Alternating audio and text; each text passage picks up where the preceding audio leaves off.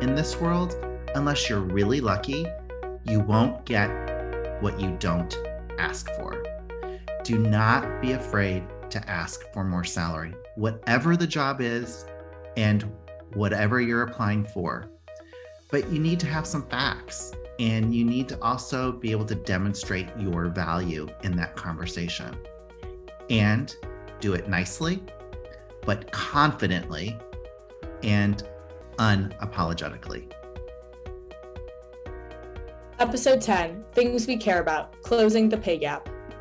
Welcome, welcome, everyone. Liv, I always get excited for our podcast Wednesdays and getting together and being able to see you and Zoom when you're away to college. So good to see you, Olivia.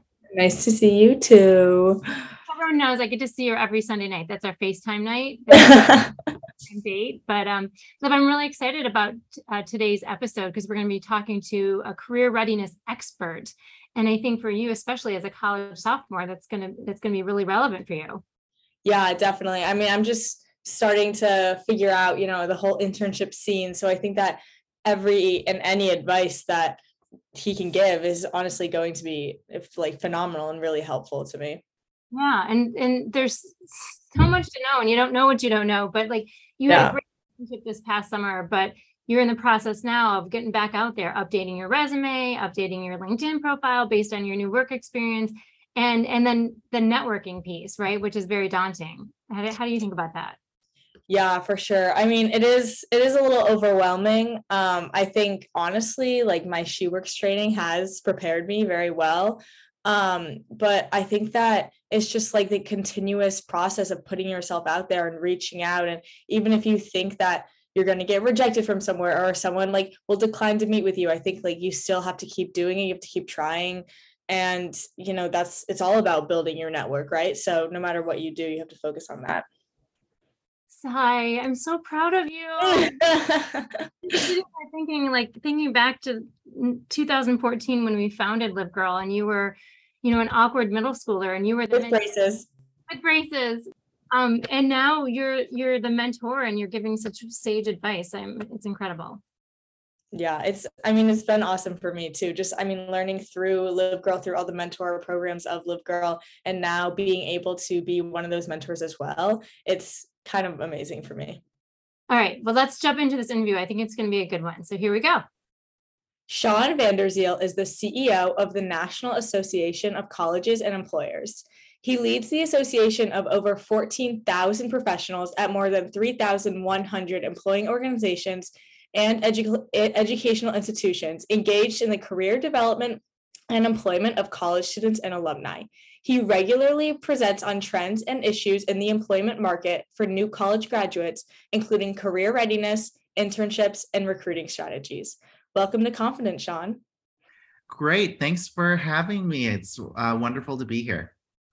All right, I'm so excited, Sean, and I we have to start by letting the audience know that Sean and I are old college friends. We were actually just reminiscing um, before we went on air.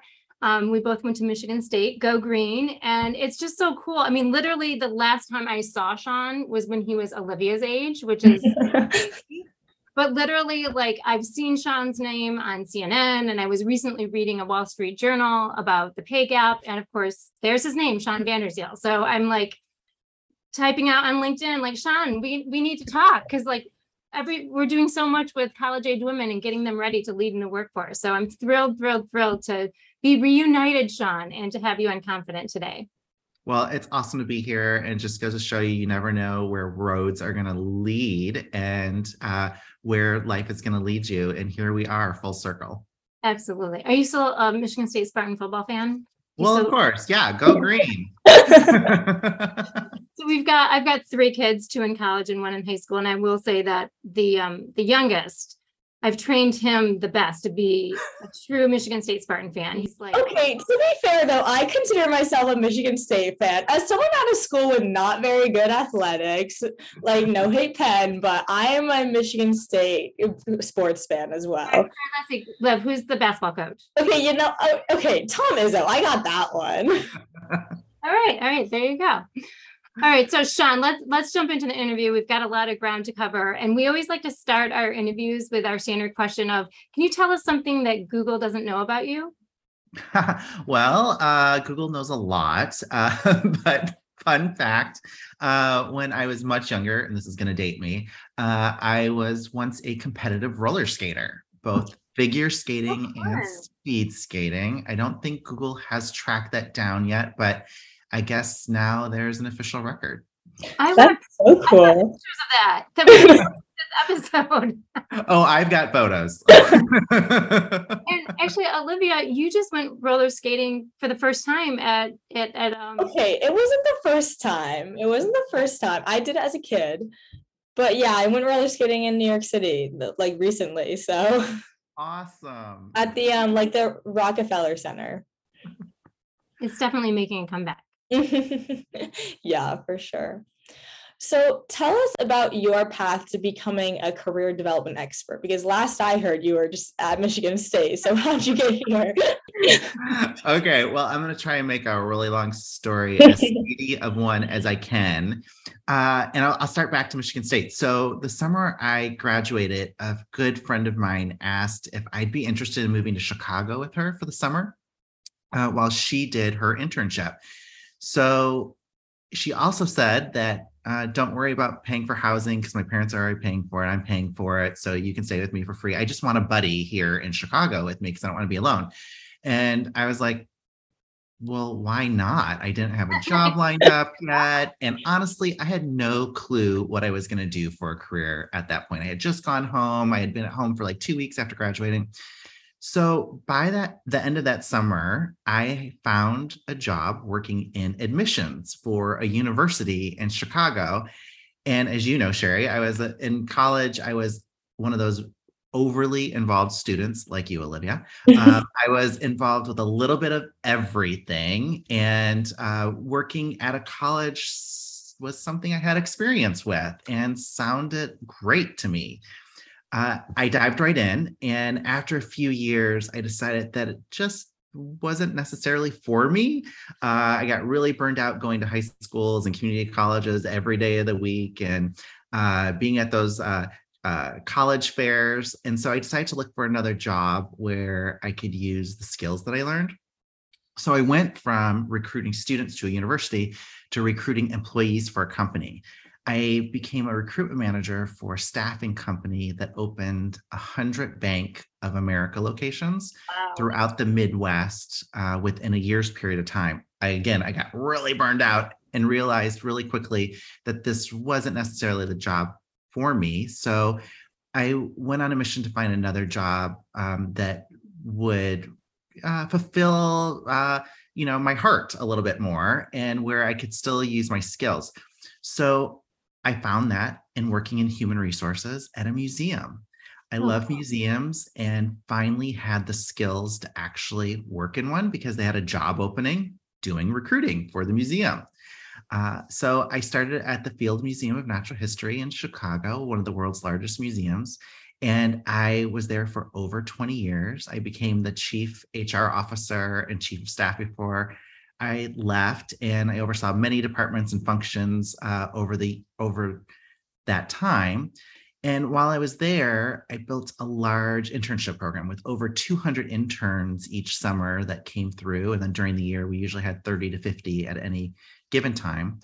And because of that, I got involved with this organization, NACE, the National Association of Colleges and Employers, where I work now as a volunteer leader.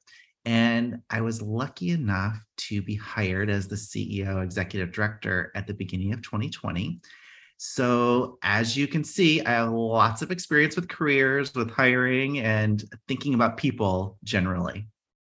I love that. I love hearing people's stories, and from yours, Sean, I take away that that superpower of recognizing when something isn't for you, and and and not being afraid to like take a risk and move on and try something new. So I I love that story. I I think it must be th- the superpower you got from Michigan State. Oh, well, clearly. By the way, I do have to give a shout out to my um to the LiveGirl career career readiness director Alison Waller because she is a fangirl of NACE and she talks all the time about the great resources and data. And I know that recently you were featured in that Wall Street Journal article that I was reading um, about the gender pay gap. And it was kind of stunning and eye opening. And it talked about how disparities uh, appear almost immediately after graduation, even for, you know, this, people graduating from the same uh, university with the same major. Um, and I think in the past, I think people like me included have always thought that a lot of this pay gap kind of accumulates over time. There's the motherhood penalty, there's other things we think about. But I mean, Sean, talk to me about this. How is this happening so soon? Yeah, it's incredibly disturbing, isn't it?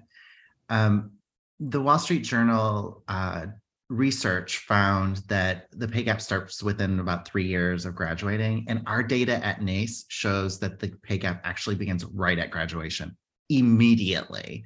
Our data mirrors the uh, Bureau of Labor Statistics data that's often reported in the news that you hear that women are paid 82 to 83 cents on the dollar of what men are.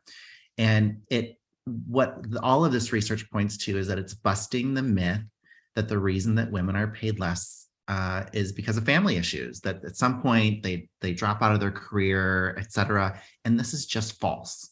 Um, i could talk about this topic for probably a couple of hours uh, but we've looked at the data a number of ways. Um, people often ask well isn't that because of the types of jobs women tend to go into or the majors and fields of study?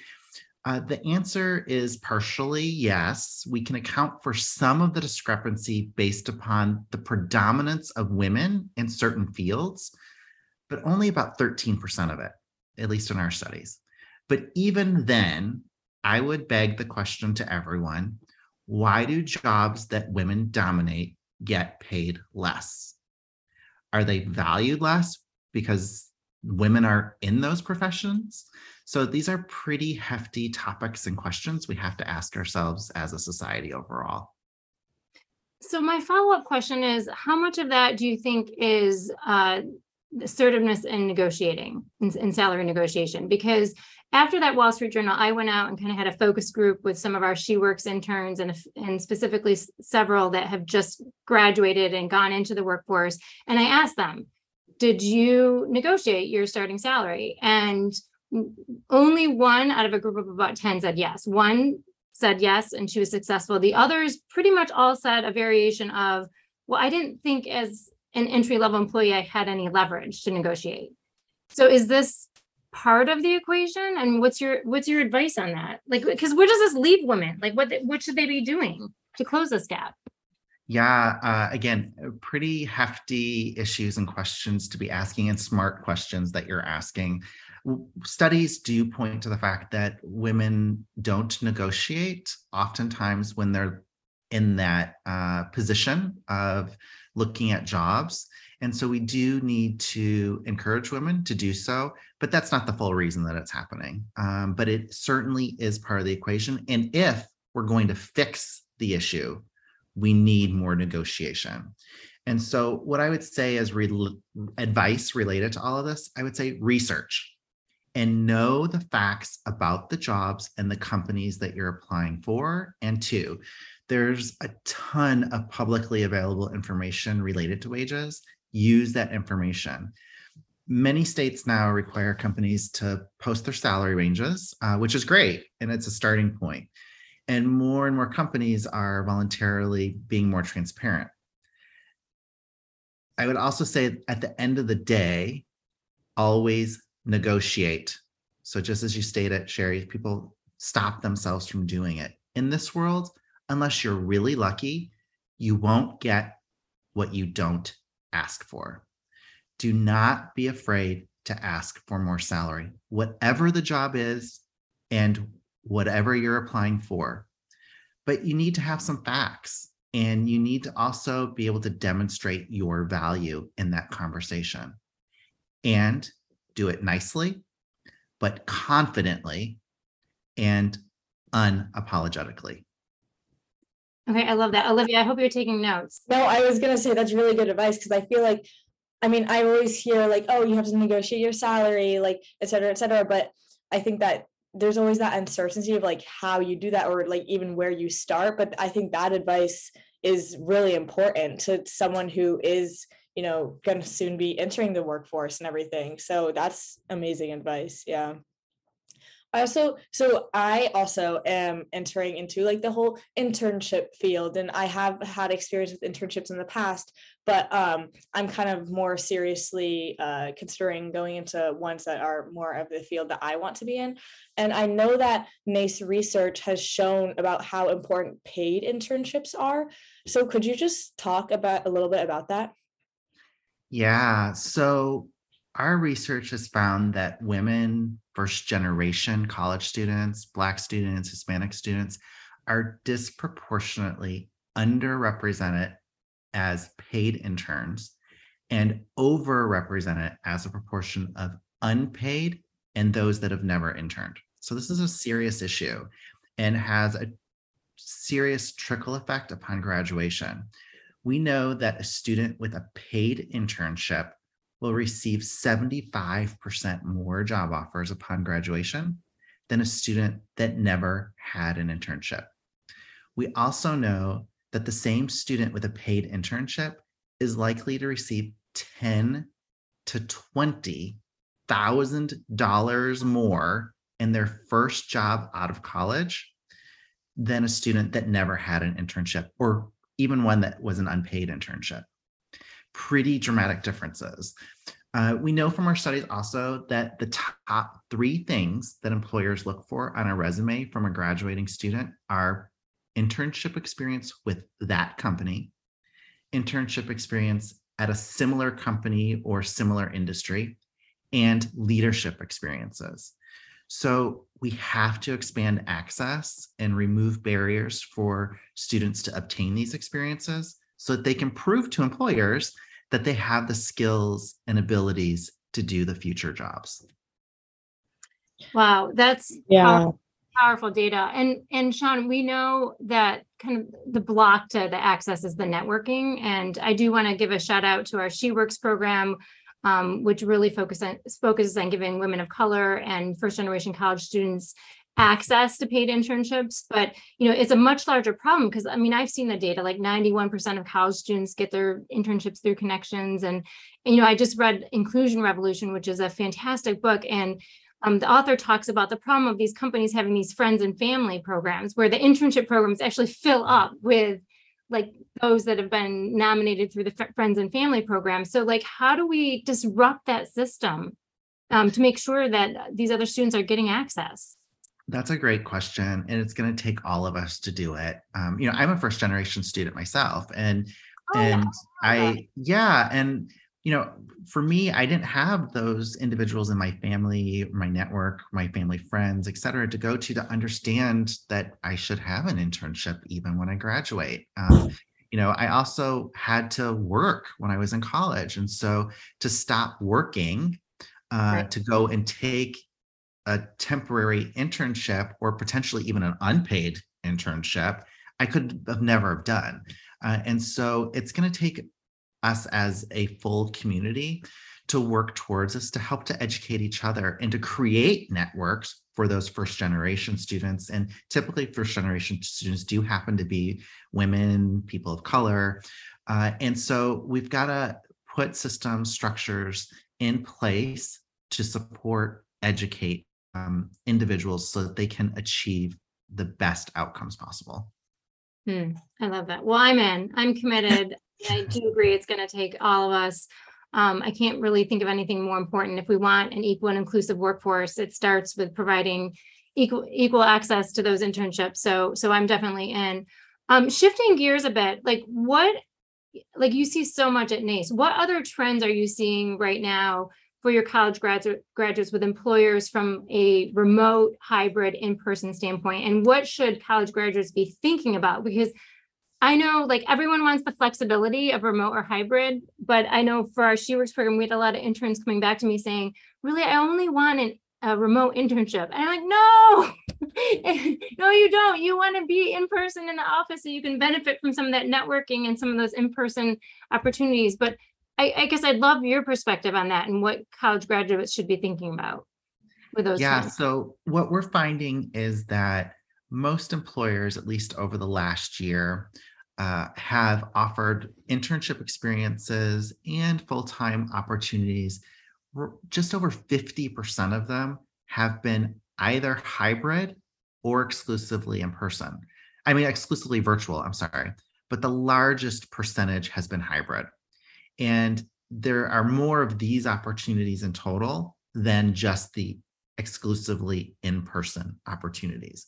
So, for those that want to work virtually, the good news is, is that the opportunities exist and they'll continue to exist for some time, both from an internship perspective and a full time job opportunity perspective. Um, but particularly for folks who are just starting their careers, I would agree with you, Sherry, that it's really important for students to think about the value of starting their career with some face to face interaction and hands on learning. Um, and, but having the flexibility to be able to work from wherever you want when you need to. Right. So the I think hybrid is probably the future of work uh, for a lot of professions, though there are some professions where you just can't. So we know from an internship perspective, as an example, that most manufacturing related internships with manufacturing companies are in person and they're almost exclusively in person. They just haven't been able to make the transition. We also know that oftentimes engineering, architectural, and other kinds of fields also have been primarily in person.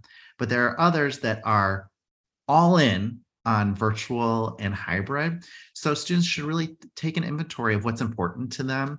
Um, but it also does take different skills uh, and it takes a different uh, level of self awareness, particularly in the virtual world when you're just getting up to speed in your career. Yeah, I think that's so important. And as someone who really um, came to the internship age during the pandemic when things were almost exclusively exclusively remote, I know that personally I am excited to get involved in internships that are hybrid or in person.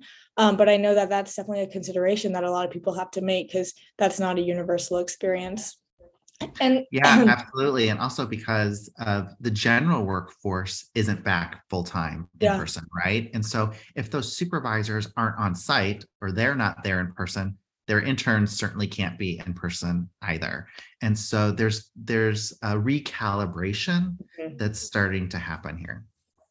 Yeah, for sure. And I am excited to see us going through that and everything um because in-person opportunities definitely are very important. Um i've heard you talk about a lot about all this information that NACE gathers and all the resources that you have. How can college students such as myself leverage those resources and that information? Yeah, so many of our resources, our research, articles, events are posted on our website. So uh, naceweb.org uh, for free, but many of those resources are only for our members too. So there's some stuff uh, that might not be publicly available. However, I'd encourage every college student to visit their campus career center. Use the services that are there and leverage their expertise, whether it be putting together your resume, thinking about interview preparation, finding an internship or a full time job. They're there to help you. And by researching what you might do in a job search before you actually get into the job search is going to help you long term. So even if you maybe aren't planning to start interview interviewing for an internship for another 6 months, starting 6 months in advance is smart. Preparing yourself mentally for what it will take to get through that interview process, preparing yourself physically, like with your resume, et cetera, for what it's going to take to get there. So you know, what am I going to, what do I have to put on my resume? Do I have the any experience to put on my resume, et cetera? You want to start to get yourself prepared. And that's how I would use these resources to your advantage so you can think about how you're going to sell yourself uh, once you get there. I think that's awesome. And this whole, all your advice about you know really being prepared i think it's so important because i think sometimes people you know they set up the interview or they like are looking for the uh, like job applications and everything but they don't necessarily do all the steps beforehand in order to prepare for that and so i think that's really important Okay, Sean, my last question. I could seriously talk to you all day, and I think we need to schedule like a separate conversation offline. But so just let's end with what is your best piece of career readiness or career development advice? Yeah, I would say be determined but flexible in your search. So oftentimes we have a certain idea of what we're going to do or who we're going to be and that works for some people. But for the majority of people, life and career is much more fluid because we don't know what we don't know. Uh, you have to start somewhere, find out what you're good at, what you enjoy, think of your career as a journey, and not be afraid to take risks. If you're flexible and you think broadly, you may take a windy road uh, but it may be a very fulfilling one. So don't be afraid of it. Uh, go with with the flow in that way.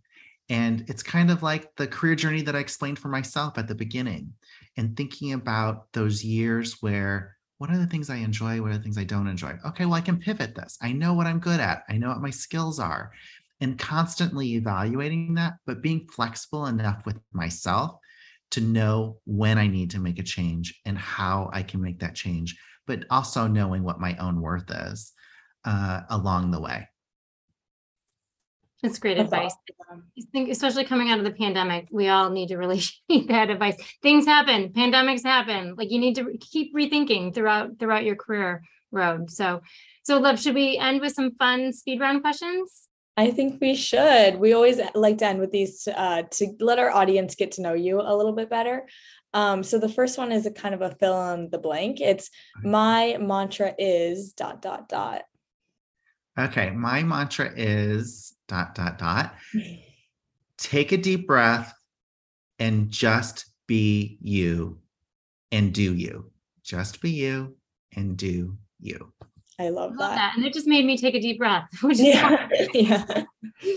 All right, Sean, who's the leader you admire most? Okay, so I imagine you get this one a lot, uh, so it won't be surprising. Uh, but the first person, honestly, that comes to my mind is Michelle Obama. I mean, oh, we, yeah. wow. I mean, where she leads, I will follow. I agree. All right, and Olivia and I are tracking her new book tour, the Light Week, which comes through Philadelphia on November 18th. we, we, are super fans, forever our first lady. Um, and then Liv, you want to ask the last question? Yeah, the last one is what are you obsessed with right now? Okay, I'm obsessed with concerts. So mm. I love live music and I've gone to more concerts this summer than I can count.